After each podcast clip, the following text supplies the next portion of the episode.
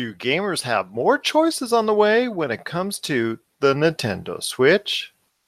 Find out on our latest GameSource Plus One.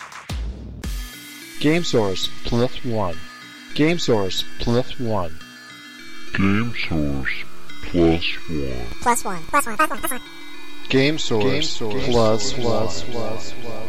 GameSource Plus One. Hey everyone! Thanks for catching our latest GameSource Plus One. With the rumors of new Nintendo Switches on the way, I thought it would be best to get my good friends Josh Peterson from Humanika Media and Tony Monroy from GameSource to talk just a little bit more about it. Nintendo's two new consoles that could be possibly on the way. I believe it was the Wall Street Journal that broke the news that there possibly could be not one, but two different choices that could be coming along with the standard Nintendo Switch that's already out in the wild. One of them that could be coming out could be a more enhanced, possibly with more memory, possibly more storage space, that would be geared towards a more gaming marketplace. And there's also rumor that there could be a less expensive, more economy streamlined format that could be coming as far as a model that maybe appeals to a more budgeted conscious and economic friendly type format where players don't need that much as far as the power or the storage space is concerned. Although when it comes to the Nintendo Switch, the base model, if you're talking about one that's cheaper than that, that means it might be slower and handle less capabilities, and also as well not be able to have as much storage space. The Nintendo Switch itself is not the most powerful unit. It certainly is nowhere even close to having any type of storage in its base model. You always have to buy extra memory. So I ask you, Tony, your thoughts on a possibility of a cheaper and a more expensive version of the Nintendo Switch. Obviously, that's more appealing to most everyone out there that has a Switch to have a better model in their hands and make that an option. But a cheaper model, that really, to me, doesn't make much sense. It doesn't. But, I mean, let's be honest. I can't say I'm surprised. I would like a cheaper model. Don't get me wrong. But as far as the internal workings of it, you can't really have much of a slower processor and much less memory storage in order to go ahead and play some of the games that are already having trouble that are chugging along on the regular Nintendo Switch.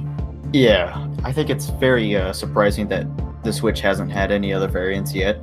I mean, look at the PlayStation or the Xbox. They've always had different variants come out like every other year, like the One S, the One X, things like that. So it's not surprising. But a cheaper Switch, I don't know. If they change the internals on it directly, like let's say they just made it a Switch with no dock and maybe just a few things changed, but nothing like hardware wise really changed, then I think it'd be fine, because like you said, the Switch already does have to chug along in some games it already has, and that's not a good thing. And then the memory thing, I don't know what's in Nintendo's minds with storage. Like, let's make these games that are pretty big but not give you the space to work with. It's weird. And then an enhanced Switch, I think that'd be cool. If it's something like when the 3DS went to the new 3DS, if it's that minor, I might not be interested as much. But if it's something like a Xbox One S to a One X, that'd be really cool. Like, if we could get something like what the Switch could have been when it first came out, that'd be really cool. My friend, before we head on out, Josh, can you just elaborate on these possible new realities for the Nintendo Switch for someone who has had a Switch for a while and has had his share of problems and issues with running games on the Switch?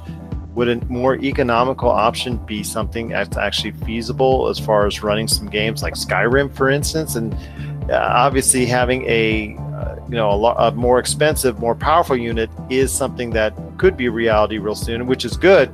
But then having a cheaper model doesn't seem like it makes a whole lot of sense. So on Skyrim, I can go from only being able to complete 40% of the quest to maybe like 5%. Is that what we're talking about? Maybe that's what it will do as far as the frames per second is concerned. Oh, jeez, don't even get me started on that game. But no, I mean, it's like what Tony said. There's no point in having a cheaper model Switch. Why? It's already a pretty low grade system as it is, but it looks good and it works. You know, people like to have cheap things, and I would rather pay a decent amount of money for something that I know is going to get the job done. The only reason I could see them making a cheaper console is because maybe they're trying to phase out the 3DS. Maybe they're trying to make something that will take the people who are still playing their Game Boys and move them over into this next generation of consoles so that they can start to phase this out. Because if anything, you notice how they didn't announce Pokemon Sword and Shield on the 3DS. So maybe they have plans to just kind of let that fade out, like the Vita, the PSP, things like that. As far as a newer one goes, I kind of understand that. I know, though, it won't be as powerful as the PlayStation 4 Pro or the Xbox One X, and no one's expecting it to be. It was made...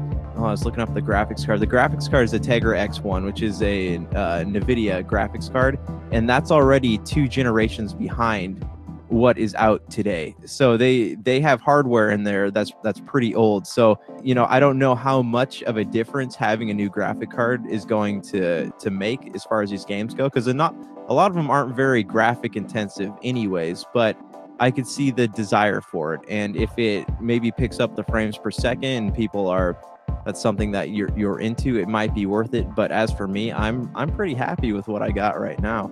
Are you saying that since it's two generations behind, that we might get a touring Switch? Because I would love some ray tracing on a Switch. That'd be funny.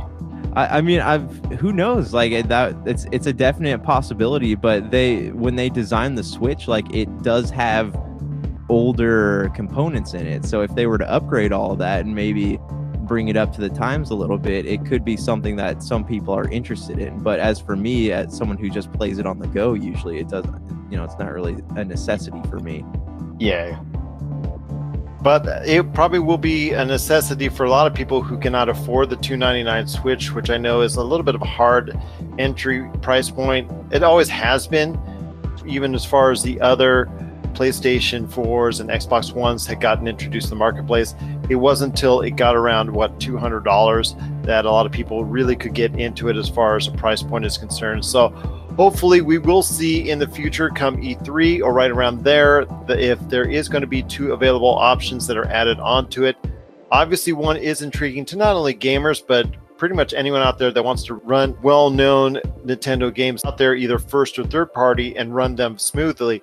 Whether or not the lower entry unit that's rumored to be a part of this three system lineup that they will have going forward at some point in time, that remains to be seen on how well it will run those games. And I'd be very interested to see how much it can do, because the fact that the base unit already at $299 that Nintendo Switch has a hard time with a lot of games that get ported onto it.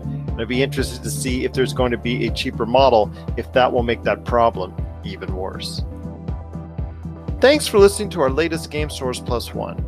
Be sure to follow us and subscribe to all of our social media, including YouTube, Facebook, Twitter, and Instagram, when it comes to the pop culture cosmos, GameSource, and Humanika Media.